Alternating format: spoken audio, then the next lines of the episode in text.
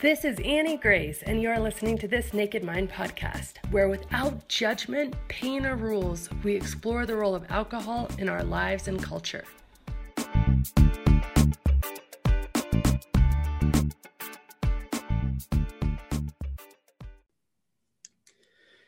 Hey, everybody, it's Scott Pinyard, head coach of This Naked Mind. And as you know, we've changed the format for this Coaching Questions podcast. We're still going to answer awesome questions for you, but I'm going to do it with a rotating co host every week. This week, I am very excited to have Wendy McCallum with me. Wendy, how's it going? It's going great. I love the title of co host. I'll take yeah. it. Yeah. I know it's fun. um, so Wendy is a certified This Naked Mind coach, um, but she also sort of specializes in burnout and balance. And I want to talk a little bit about that. But before we get to that, Wendy, tell just tell us your story. How did you end up coming to coaching? Uh, what has your journey been like? So I have I had a previous career. Um, for 12 years, I practiced law. That was kind of my my first life. I call it my past life.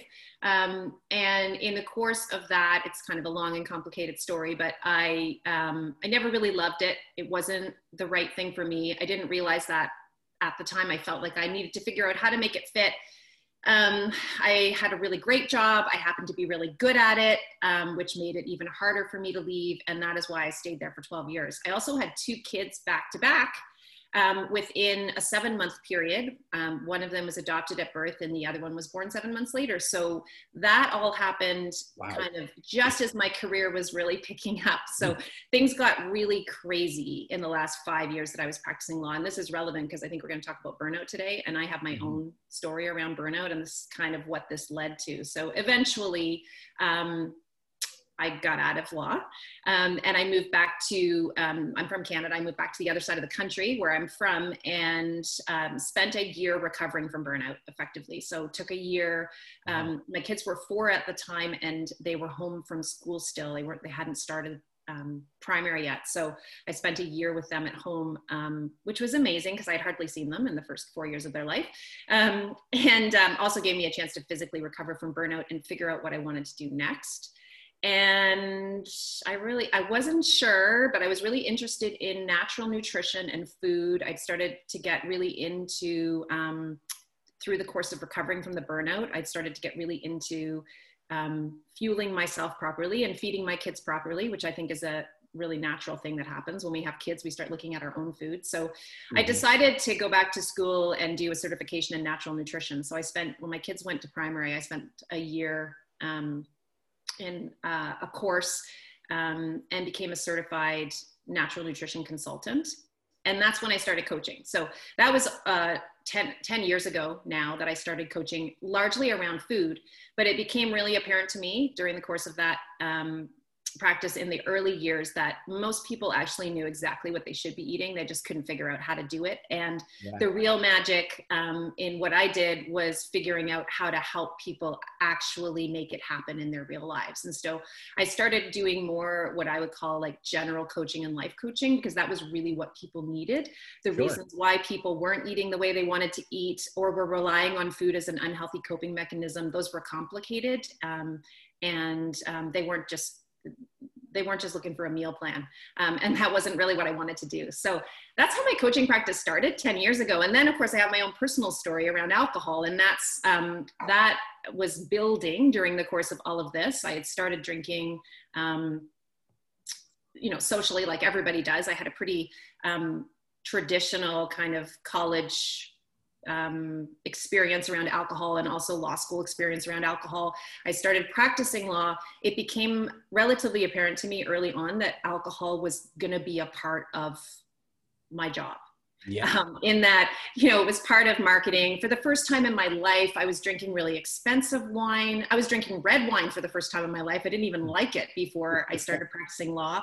Um, and um, it was part of a lot of the marketing um, activities, the also the socializing just amongst us as lawyers, celebrating every time something went well. Um, it just became a more regular occurrence in my life. wasn't really a mm-hmm. problem, but it was like it was building through those years.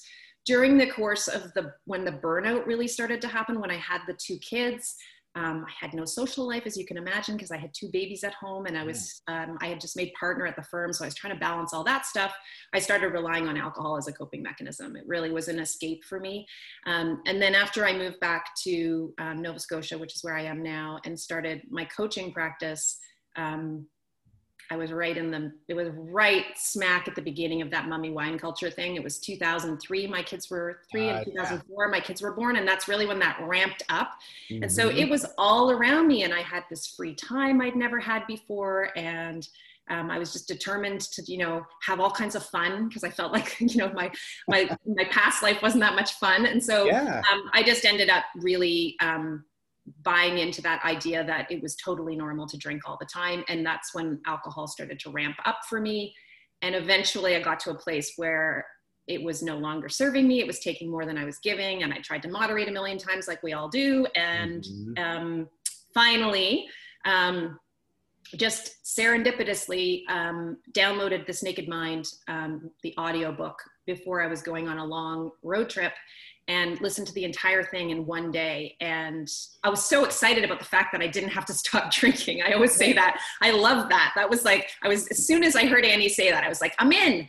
Um, and so quit drinking um, book that doesn't make me quit drinking. Awesome. Exactly. I was like, great, this is exactly what I've been looking for. So I listened to the whole book and it really, by the time I got back home, um, I still had a half an hour left in the book and I stayed in the driveway and finished it because I was so, I felt like this, it was just, um, you know, I really did feel like it was more than a coincidence that I found this book at this time mm-hmm. in my life, and it changed everything for me. I then did the alcohol experiment um, on my own, not a live experiment, but I did the the um, free alcohol experiment, which I just thought was amazing. And you know, I'm now about three years alcohol free. But what happened was it became really apparent to me early on that this methodology was incredible. This whole um, idea of reducing cognitive dissonance and um, working on underlying thoughts and beliefs, I thought this is a game changer, not just for alcohol, but for all of these other areas that I'm already practicing in in yeah. my coaching practice. And so yeah. um, I immediately started using a lot of the learning, um, just the self learning that I had from listening to Annie and reading the book and doing the alcohol experiment. But then I also started badgering you guys about when you were going to open a certification program. You had because, so many emails about that. People. I know yeah. because I just felt like this was this would be such an incredible um, set of skills to add to my coaching repertoire. Mm-hmm. Um, and also, for the first time in my life, I felt like I had a right to coach around alcohol. I always felt like it was very um, uh, just did not feel like I did not have a lot of integrity around coaching with alcohol sure. because of what I was doing in my own life and because it was I still felt like I hadn't gotten to the place I wanted to get to with my own relationship with alcohol.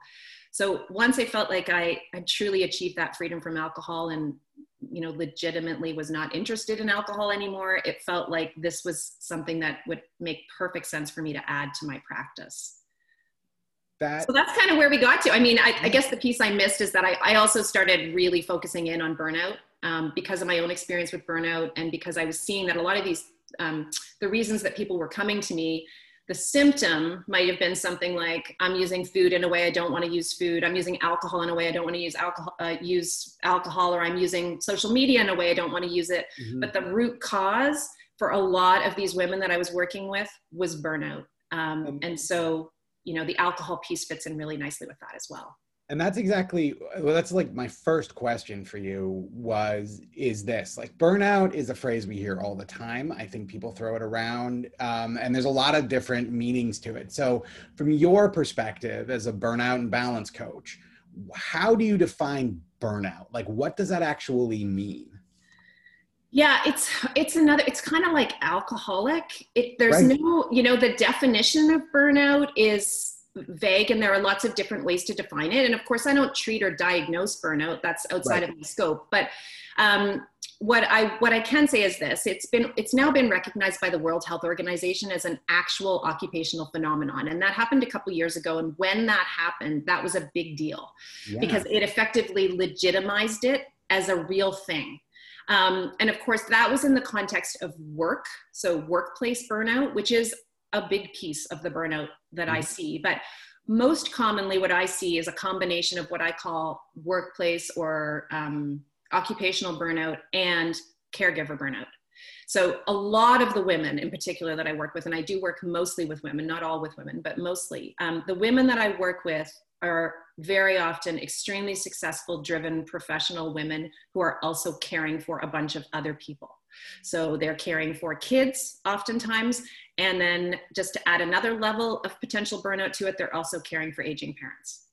And mm. when you put all of those things together, it's like the perfect storm for burnout. And so burnout really is, um, it's the most common, there are a bunch of symptoms that are associated with burnout. And I think that's the easiest way to kind of define yeah. it for people. You're not going to have all of them necessarily, but here are some of the things that are very commonly um, present when somebody is at a place of burnout. So the first one is exhaustion. Um, yeah. just physical, pure physical exhaustion, also mental exhaustion. Um, one of the ones that I think is really telling is that people will say to me a lot when they come in to see me, they'll say, like, I don't know what happened. I used to be this glass half full person. Like I was always mm. so positive, And now I feel like I'm just defaulting all the time to this kind of cynical, pessimistic attitude. That's super common with burnout. Um, decreased work performance. Um, but I will say, like, just generally decreased performance. So, whatever your responsibilities are, whether they're caregiving responsibilities or they are work responsibilities or both, you just can't do them as well as you used to be able to do them. Um, one this one was like a telltale one for me. I always say i used to have a notepad by my bed bed on my bedside table and i would wake up in the middle of the night and make notes about files. Um, and that is directly connected to this um, sign of burnout which is that you're just always preoccupied with work. Yeah. So you just can't shut your brain off. Like your brain is just going just a mile a minute all the time. And when I was at work, I was worried about my kids, and I had a similar list on my desk that was like had the word kids on top of it, and it was like Duncan needs his immunization shot, and so and so. You know, like I had all this this stuff at, at that I was worried about with my kids, and I was thinking about that all the time when I was at work, and when I was at home, I was always thinking about work, and that's a really um, that's kind of a hallmark of burnout yeah. Comment. Yeah. Um, and then this is kind of the the i guess the the big one in terms of the alcohol connection. There is um, there tends to be an increased reliance on unhealthy coping mechanisms mm-hmm. um, when you're when you're in burnout or approaching burnout. And of course that's because you're overwhelmed and just so stressed out and so anxious and exhausted and you are looking for the thing that is going to take you out of that. Yeah. um, and oftentimes that is alcohol. Sometimes it's food, social media, gambling. I mean, online shopping. Like I see a lot of um, a lot of um, different coping mechanisms, but yeah. alcohol is a big one, um, especially if you're working in a profession where that's part of the culture. Yes. Um, yeah. yeah. Or if you're a mom and you're you're you know right in that mom wine culture, um, and yeah. it's being it's being normalized all around you couple other things friction in personal relationships and work relationships that's really common. So your relationships just start to deteriorate. Mm-hmm. um, and this is probably the thing i hear the most. People will say i have everything i ever wanted. Like I have it all wendy. It's all here on, pa- on paper. I've got a great job. I've got the family that i worked really hard for. I've got um, a really great house financial security. Um, i should be happy should. But I'm not. Yeah. Something is missing, right? Just this feeling of like general dissatisfaction and you can't put your finger on it. That's a really common thing that I hear in my practice around burnout. The last thing that happens, and this is the really unfortunate part about burnout, is that if you don't take care of yourself in burnout and um, and take some steps to try to get yourself out of it, eventually burnout will lead to physical consequences and some of them are really severe. So it can increase you know your risks of things like obesity depression high blood pressure and you know the various chronic illnesses that are associated with those things. So um, it can become quite serious. But that's burnout. That is awesome. Thank you for framing that because i you know again it's like it's one of those terms. I like how you compared it to alcoholic because it's you know i remember um, early on in my journey my dad's been in aa for a long time and i remember asking him like how do you know you're like I wanted I wanted a I wanted a checklist, right? And he's like, yeah. you just know. And it was so amorphous and it was so weird. And I heard people using it in so many different ways. So I appreciate having that definition. Yeah, um, that's, that's that's really that's a great point. I mean, I do have a checklist on my burnout, like on my website. You mm-hmm. can take it for free um, because it's helpful. And but I always yeah. say like it's you. Sh- if you're going through this checklist and you're like, okay, yeah, I got that, I got that, I don't have that, I got that. I mean, I, I always say this like the fact that you're taking the checklist, like that you're doing the checklist, yes. is probably yes. a sign that something's off. Just like, you know, when I was Googling in the middle of the night, am I an alcoholic? That yep. was probably a sign that I needed to look into my relationship with alcohol, right? Totally, totally. Yeah. That's awesome. All right, let's dive into a couple of questions here. So, um, I'll go with this one first. Uh, it goes like this Hello, I have been drinking heavily for about 10 years, mostly to deal with the stress of my business. I'm a business owner, and that has come with a lot of late nights, weekends, and super intense work. Alcohol is definitely causing issues in my life. I'm really clear on that. What I am less clear on, though, is what the hell am I going to do with all of this stress? I'm concerned that the alcohol is in some way helping. I know it's hurting a lot too. I just want to make sure I can still function and handle everything I have to take care of. So we hear stuff like this all the time. Wendy, I'd love to hear sort of how you would address this question because it's such a good question. And the truth is, I don't think there's one answer to that. Um, I, I guess the the the only way to give kind of a single answer to that would be this kind of general answer, which is you need to start building a toolkit of other um, coping mechanisms, like healthy mm. coping mechanisms. And that's, I use this analogy sometimes with, um, I know there's different analogies around a backpack, but this is a great analogy around burnout and, and just generally dependence on alcohol, I think. When people come to see me for the first time in the you know similar situation to this business owner where they're just feeling like they're completely overwhelmed and they're relying too much on alcohol. It's almost like they've, they're wearing a backpack and it's full of rocks. And all of the rocks in the backpack are all of the stressors triggers reasons why they think they drink all of you know all of it all of that stuff. It's all in that backpack and the backpack is damn heavy because it's been mm-hmm. building over years and years and years right? And they're now at the point where they're thinking i can't do this anymore the goal, I think, in the first year of recovery from burnout, as well as becoming alcohol free, um, and again, oftentimes those things go together, and that's what we're talking about today. The goal, yeah. in my as a coach for me with my clients, is to help my clients unpack the rocks one by one. But most importantly, every time we take a rock out, we put a tool in. Yes. So that by the end of it, they feel like they are still carrying a backpack, but now it's like a toolkit. I um, love and, and they can and they can use that. And that's really what you have to do because even though we know that alcohol is not an effective coping mechanism and that it does, you know, rationally, and this person probably knows this, that rationally it's not making anything better, it's actually compounding stress. Um, it's still the only mechanism this person has. So it's it's the only tool that they have, and we cannot expect ourselves to stop using a tool that works or that we think works at least without having something to replace it with. We have to have a replacement tool. So the next question is like, what is that? What are the replacement tools? Um, there are so many of them. And so what I usually suggest to people is that we start with some low hanging fruit. And what I mean by that is something that is not going to rock your world um, and totally throw you into a tailspin and take up hours of your time, but that actually is going to have some real positive benefit right out of the gate.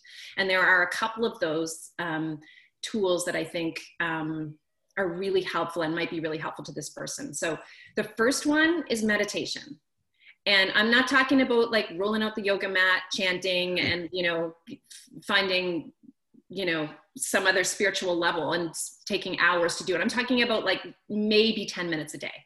Mm-hmm. Um, and starting just with a really, really simple practice around that. A lot of people are afraid of meditation because they think it's like super woo woo and, you know, um, that they have to turn their brains off. This is the thing I hear all the time, right? Like, oh my God, I'm so terrible at that. I can't, right, I can't, I can't do, it.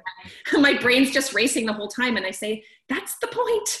That's why you need to keep doing it, right? Because all of our brains are racing. I mean, you're not mm-hmm. special if you think your brain is racing. In burnout, it's often racing even more. Um, mm-hmm. Um, which again is just another reason why meditation is such a helpful tool because the goal of meditation really is not to stop thinking, it's to start recognizing the thoughts that you're having and get better and better at pushing them aside and coming back to the present moment that you're in. Um, and so there's tons of research out there. We don't have to t- time to get into all of it, but there's if you're curious about it, go and research it. There are so many amazing benefits yeah. to meditation. Definitely benefits in terms of stress and anxiety management, but also in terms of productivity which is one of the problems with burnout. I said that when I was listing the symptoms, right? That you yeah. tend to, it's, you just get it's harder for you to be productive and do things well. Um, so meditation will help with that as well. So meditation is one tool that I really, really love. You can just download one of the free apps. Like you don't need to get fancy with it. You can download the Calm app or Headspace. There's so many of them out there. There's so and, many great tools too. Yeah, like it's everywhere. So yeah. yeah easy easy to do and if you are somebody who's thinking like oh i couldn't possibly do guided meditation and have somebody talking to me which by the way i get because i don't like that either you can just the only thing you really need to meditate is you need something that serves as what i call an anchor it could be your breath so it could be as simple as just paying attention to your breath just sitting quietly and feeling your breath and listening to your breath come in and out of your body um, or it could be what i like to do is just find like a really calm soundtrack it might be like a nature soundtrack like spa type music, right? And just kind of listen to that. And then whenever you find yourself thinking about something, you you say, "Oh, I'm thinking," and then you pull yourself back to that anchor and you just try to focus in on that. So it's a really easy, accessible tool, and that's why I like it. And people find that they get benefit out of it really soon after they start. Yeah. You know, and it's one of those things too. It's like such an easy act of self care, which people really struggle with. And self care is for men and women. It is not just for women. I yes. want to say that. Yes. And, you know, really self care just means taking care of yourself, which is, you know, you probably got to burnout because you weren't doing such a great job of that. So now is the time to do that. Um, and when people say to me, Oh, I'm trying to meditate, but I feel like I'm getting nowhere with it, I can't turn my brain off, I'll say, Look, worst case scenario, you sat quietly for 10 minutes and took yeah. that time out for yourself you know, worst case. Um, but there's pretty good chance that it actually did a lot more than that. So meditation is one tool. The other one that I really love, Scott, I don't know how you feel about this one, but I love gratitude as a practice. oh burnout. yeah, I'm big on that. I'm and really it's, big. It's just so great for burnout because, of course, the thing that a simple gratitude practice does is it trains our brain to get more awake, present, more in the mm-hmm. moment, mm-hmm. and basically to identify good things that are happening around us more often. Yes. And yes. one of the symptoms of burnout, like I said, is that you go from this place of glass half full to a place of glass half empty. You're not seeing the good stuff that's happening around you anymore. And yes. life feels really crappy, you know? Um, so gratitude is another one because it's also very accessible to people. It takes two minutes a day. Um, mm-hmm. All you need to do is be, you got to be really specific. We know that big picture gratitude isn't very helpful. So you got to get into like the details of it. So it needs to be um, really specific. Like, I'm really grateful for the fact that I have the opportunity to talk about burnout today on this podcast because yeah. I think I'm going to be able to help a lot of people. That's a really specific example of gratitude, yeah. as opposed to I am grateful for my family, which right. is what I hear all the time. That's yeah. that kind of gratitude's not going to have the impact that you want. But getting really specific with gratitude, three things a day, the smaller the better that were kind of cool that happened to you that made you feel good that gave you a little spark of joy those are the things that you write down and you just keep doing that over and over. If you're the kind of person who's going to forget to do that like me set an alarm on your phone. Put a reminder yeah. somewhere. Like just remind yourself to do it. Um, so those are kind of my two tool my, my kind of two first starter tools that i use. Yeah. the interesting thing i think about that with tools like that um, is that we don't have to wait until we quit drinking. Like so there, there's uh, i remember working with someone in one of our groups a few years ago and she showed up on a call and she actually said scott i am really excited to exercise and meditate and i have this whole evening routine. I cannot wait to do it and i'm going to start when i quit. Like for me and i was like whoa hang on a second right? And so we unpacked that a little bit in the sense that you know um, I liken it to, you know, when you buy a new car, right? So when you buy a new car, normally you take your car to the dealership and then you hand them those keys and they hand you the other keys and then you keep going. But prior to that, you've test driven that new car. You know, mm-hmm. you've researched that new car, right? You know how that new car is going to fit into your life. You've probably been thinking about it a lot. The same thing is true with this. And exactly like you said, taking one of those rock stressors out of your backpack um, is does definitely feel good but you need to have the tools in place. And that's one of the things with this process along the lines of you know we don't ask you to quit drinking right away is that you get to try this stuff out. And it doesn't mean that you're meditating or doing gratitude in place of alcohol. Maybe down the road it does but yeah. when you first start you can actually start to show yourself wait a minute this stuff actually does happen. Um, and you're not doing it under the stress of oh, well i can't drink so i guess i'll meditate right? Instead you're doing an experiment and you're saying okay i wonder if this works. I wonder if that works. And it's a really fun journey of discovery i find when people are trying out these different tools and trying to figure out like how do i actually help myself calm down? It's something that for a long time we just kind of lost the ability to do yeah, I totally agree. I mean, that's such a great point because it's actually one of the best things you can do to i always talk about i think any big big change and for a lot of us and a lot of the people listening to this podcast they're one big thing like that thing that they really know they need to deal with the elephant in the room it's drinking right yes. and with any big change that you're trying to make you're always going to be in a better position to make that change and make it last and make it pleasurable if you have a healthy foundation underneath right. you have a yeah. healthy base for change right so i talk a lot about this idea with my clients of like building this healthy foundation for change and sometimes we'll actually purposefully put off the big change because yes. i'll say let's build this foundation up first because you know maybe it's it might be around this might be around meditation and, and tools to manage stress if they don't have any and but they you know they decide to just quit drinking it's going to be really tricky yeah, yeah it's going to be so tricky for them. And uh, this is what i did actually. When i um, when i stopped drinking i actually started meditating months before i stopped drinking. Um, mm-hmm. because at the time my dad was very ill so we were all under this intense amount of stress and i was trying to figure out how to manage that. And i also started a gratitude practice then because it was really important to me to i was really working on this idea of like being present and finding the joy because it felt like there wasn't a lot of joy around because we were dealing with this really sad set of circumstances with my dad. And so I started that stuff before I went alcohol free. And I actually think it was a huge piece of my ability to stay alcohol free. I think it was a huge yeah. piece of like, it really played a big role in it. And I kept doing all of the things, I just kept doing them all um, through the course of that first year alcohol free well, I still do them now. I still meditate and, and um, but it wasn't at the time. It was like they, those were specific tools in my backpack. Yeah, I was going to do them every day. Yeah. I feel like it's really important to challenge that belief, right? That belief of I need alcohol to get through this. Yeah. And you know, again, like you can tell someone, I can tell someone, they can read a book on it, but like until they start doing it and experience it for themselves, that actually is going to change the way that they think. So when that stressor comes up, that feeling over time of I need alcohol to deal with this will shift, right? And what that thought sounds like and what emotions come up for them will be different because, you know, maybe, you know, a, a, little bit down the road, they start thinking, you know, that that stressor happens and they think, oh, I didn't meditate today.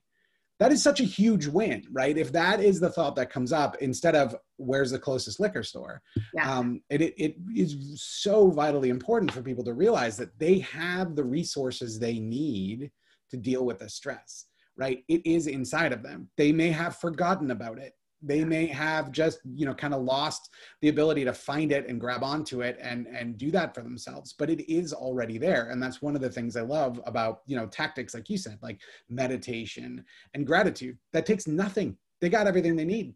You know, there's an even easier one, Scott, that I just thought of. I can't believe I didn't say this one as my primary tool. Um, you know, one of the really cool things that people don't know is that they actually have the power to trick their body into thinking that the stress is gone, even when the stress is still there. Yeah. And I think this is probably one of our biggest superpowers as humans. And a lot of people are aware of this because we talk about this all the time, but they don't really understand what's happening in, in their bodies. And so that they're not motivated to do it. And this tactic is changing your breathing. That's what I'm talking mm-hmm. about here. So when we go into fight or flight, which is the stress response, what happens is our adrenaline rises, our cortisol rises, and that basically triggers, I would say it's like a set of dominoes. Like the, the very first domino that moves is that our breathing pattern changes. So we go from a more relaxed, um, deep breathing pattern to a shallow, rapid breath. Mm-hmm. um, and then that kind of that domino knocks a bunch of other dominoes. Our blood pressure goes up our heart rate goes up our muscles contract our eyesight sharpens. All of this stuff is happening in our body to help us deal with that threatening or stressful situation. And that's fine in the short term. I mean it's a really great response. It's there to help protect us against yeah. these, uh, these situations. But the problem is the people that i deal with and the person who wrote that question in we're not dealing with short-term stressors you know which is really what our body's designed for we're designed to like fight the saber-toothed tiger either die yeah. in which case you're relaxed very quickly get to safety through flight which in which case you're relaxed fairly quickly or kill the saber-toothed tiger in which case you're relaxed fairly quickly so we're really designed to go from the stress mode to the what's called the relaxation response really quickly but it mm-hmm. doesn't happen for us um, in in modern society because we are just bombarded with stressors all day long. Stress keeps coming. Yeah. Exactly. Right. A lot of my clients will say they feel like they're just walking around with this like cloud that just follows them of stress. And I think the person who wrote that question is probably feeling that way. And so what happens is they're actually in fight or flight and they're not coming out of it. So their cortisol is rising and it's staying elevated for a long time. Mm-hmm. And that mm-hmm. can become really dangerous. Um, but the really cool thing is, is that we have the power to flip the first domino the other way. So the very first domino, as I said, that that flips when our cortisol and adrenaline rise in fight or flight is our breathing. Our breathing changes, and so we have this incredible power simply by changing our breathing. So to forcibly push ourselves into a pattern of deep, slow breaths, we can actually you know move all of the dominoes back in the other direction in, yeah. including the last one which is bringing our cortisol back down which is just incredibly powerful from a health perspective so yes. breathing is also an incredible tool around stress and burnout and it's accessible to everybody and that's why i always say i love the fridge magnets and there's one that says just breathe and yeah. there's another one that i love that says don't sweat the small stuff and those are all really relevant yeah. even though nobody knows what they mean um, this is what just breathe means. This is why breathing is so powerful and why yoga is so relaxing because within a few minutes of a yoga class, someone is literally telling you how to breathe.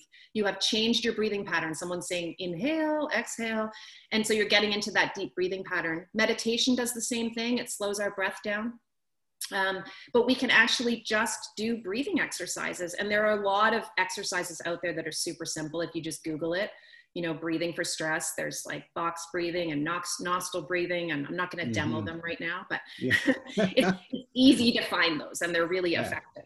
Yeah, that is an awesome tip. I love that. That's such a good tip. Um, um, I want to go on. I want to get one more question in before we yeah, run sure. out of time. Um, and this is another thing that I see uh, come up a lot. We get similar questions like this. So here's a question: I stopped drinking for a month and was feeling great. I had some very stressful events happen, a huge trigger for me, and I started drinking again, thinking it would be short lived. Now, four weeks later, I am frustrating, frustrated that I am struggling to stop again. Did you have any struggles like this? And is this normal? She put normal in quotes. yes, and yes. That's my short answer. you probably. It's one of the things. So I, I feel like it's really interesting being on this side of the camera because people will see you and they'll be like, oh, well, easy for him or easy for her. But no, I had those struggles. I had plenty of time when, you know, back and forth. Like it's never a clean journey. So I'm curious how you would answer that. Yeah, I would say absolutely same thing for me. And I mean, we have to be you have to be really careful about that. And I always try to I try to be clear whenever I tell my story that yes, when I downloaded that Audible book, it changed my life. But before that, there were years yes. of me trying to make change, years of me going through that same cycle where I would be able to stop for a while and I would make up rules for myself and do all the stuff that we do and then break them and beat myself up. So, yes, I definitely went through that. And I think that that is part of the process. And I say that to my clients when I'm coaching around alcohol like, this is rarely a smooth path. There are yeah, always going to be bumps. Line. Yeah. And the yeah. trick is really, I think, to start embracing those bumps as um, learning opportunities. Like this mm-hmm. is a mm-hmm. chance for me to learn something really important about myself that I can use going forward to really um, cement my alcohol-free life. Like just to, yes. to get yeah, as I go forward. You know, I had a I had a, a client last week who had a data point, as we call them, mm-hmm. um, and was really devastated about that. But man, did she learn some amazing stuff from it. And I just met with her actually this morning, and she's just had these incredible epiphanies in the last week about yeah. a bunch of stuff that really matters. And the thing is, it was bound to come up, you know? And so I always say that, like, when you have a data point, um, the important thing is to actually dig into it and figure out what was happening before that. What, what what was the type of stress how did you eat that day were you hungry did you sleep the night before like what are the mm-hmm. potential factors that contributed to you making the decision to drink in the moment and then take each one of those factors and kind of engi- like reverse engineer it how do i put myself in a position next time where those aren't those factors aren't present exactly you know? how can yeah. i set myself up for better success the next time around it um, the most important thing though that i would say to that person is you have to be kind to yourself you have to you have to because as soon as you start kicking yourself and just beating yourself up and talking to yourself in a really negative way you are just compounding the stress associated with that event it is going to make it so difficult for you to not drink again the next night so yeah. difficult and that's how we get ourselves into that cycle i would say to this, this person take a deep breath. Go back to your list of whys if you did that before. If you didn't do a list of whys yet, do a list of whys. All of the reasons why it's so important to you to get back to that place that you were when you were alcohol free. Like try to remember all of the things about how you felt and what was available to you in that time that is not available to you now and write all of those things down. And then do your list of all the reasons why you think you can't, all the reasons why you think you need to drink, which is really yeah. the backpack of rocks, right? That's what that yeah. is. Um, and and kind of press the reset button a little bit and just give yourself a break and recognize that this is just part of the process. And you weren't ready to be completely alcohol free yet and that's okay. Because it's, you will get there. If you keep moving forward you will get there. It's so funny to me when i work with people and it, when i say this people are like oh yeah that makes tons of sense. But for some reason it doesn't occur to us at the time. You know a lot of us get to where we got to with alcohol over a long period of time. You know, some people it's decades. I know for me it was over 10 years until I was like, uh-oh. Um, and so we we find ourselves in this position and then we have this idea that I should just be able to stop. Right. It doesn't make any sense right? When you look at the fact that you've had a long period of time with a lot of built up beliefs and habits and routines and the stuff that we all have. I mean, if you look at what happens over a 10 year span, like before I started, when I started drinking, I was in college. By the mm-hmm. time I quit drinking, I had moved to New York City. I had moved to Maine. I had gotten married. I had had a kid. I had gotten divorced. All of these things. And that's just a small list. Like all of these things have happened. And so those things were happening with alcohol in my life. And so I was going through life that way. Mm-hmm. So the idea that one day we should, there's that word again, should like be able to just turn it off, it doesn't make any sense, you know? It and I think totally doesn't. Yeah, it totally doesn't. Yeah. I think sometimes it's easy for people to see it if they don't think about themselves, right? Yeah. If they look at someone else, like, and so I'll tell them, like, imagine you had a friend who did this, right? What would you say to them?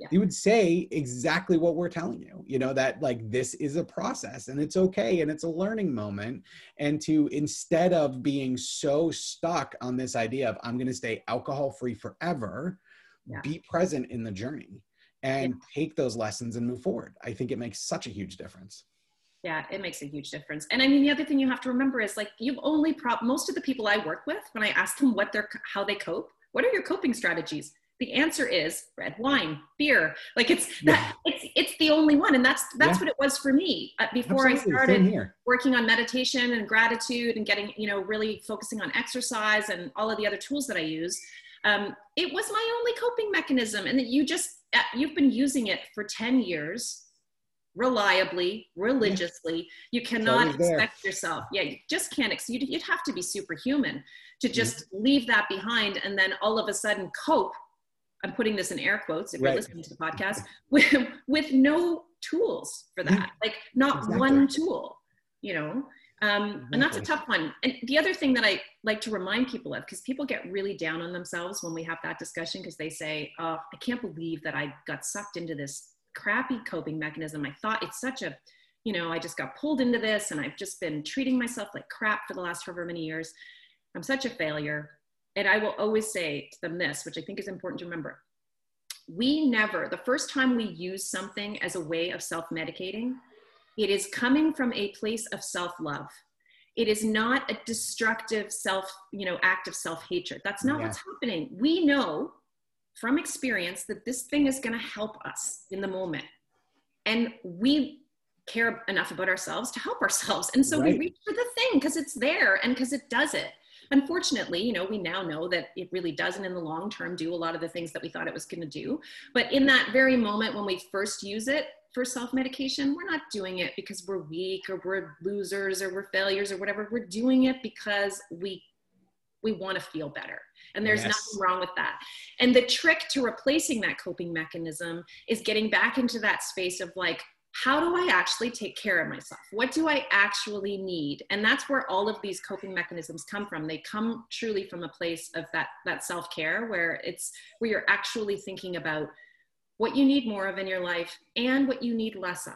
Yes. Yes. Like what are the things you need less of? And in the case of burnout, that's a big part of the equation. Learning how to say no more often, which is something I work with all the time with people on. Um, yes, just too. getting better at that, right? Yeah. Yeah. I totally get it. That's awesome. Well, thank you. And Wendy, this has been awesome. So I'm going to ask you the question I ask everybody. It's a question I just throw at you at the end. Um, so you work with people who have dealt with burnout. Um, so what would you say, and really, what is one thing you want someone right now who is struggling with burnout and who knows that alcohol is not helping them, um, but doesn't know where to turn? What is one thing that you think they should know as they're starting to try to change some things in their life? That it gets better. I, I mean, that. that. you can come back yeah. from burnout. Like, burnout is not a death sentence. I've recovered from burnout and I have helped and watched hundreds of people recover from burnout.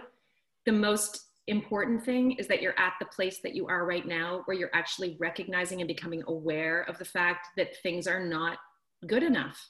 And that's the piece that I think I would say to hold on to and really celebrate. Like it feels really crappy when you get there because that's what awareness is. It's all it always feels crummy, but it is the beginning of something amazing for you if you actually listen to what your body is telling you. That is awesome. Thank you for that. That's such a good answer. Um, Wendy, what is your website if people want to find out more about you and your programs? WendyMccallum.com, W E N D Y M C C A L L U M com. Yeah. Awesome. We will put a link to that in the show notes as well. Wendy, thank you so much for joining me. It was great chatting. You are welcome. Thanks for having me, Scott. All right. And everybody, if you want more information, please check out the show notes for Wendy's website. And we will be back uh, next month with another episode of Coaching Questions. Take care. Bye.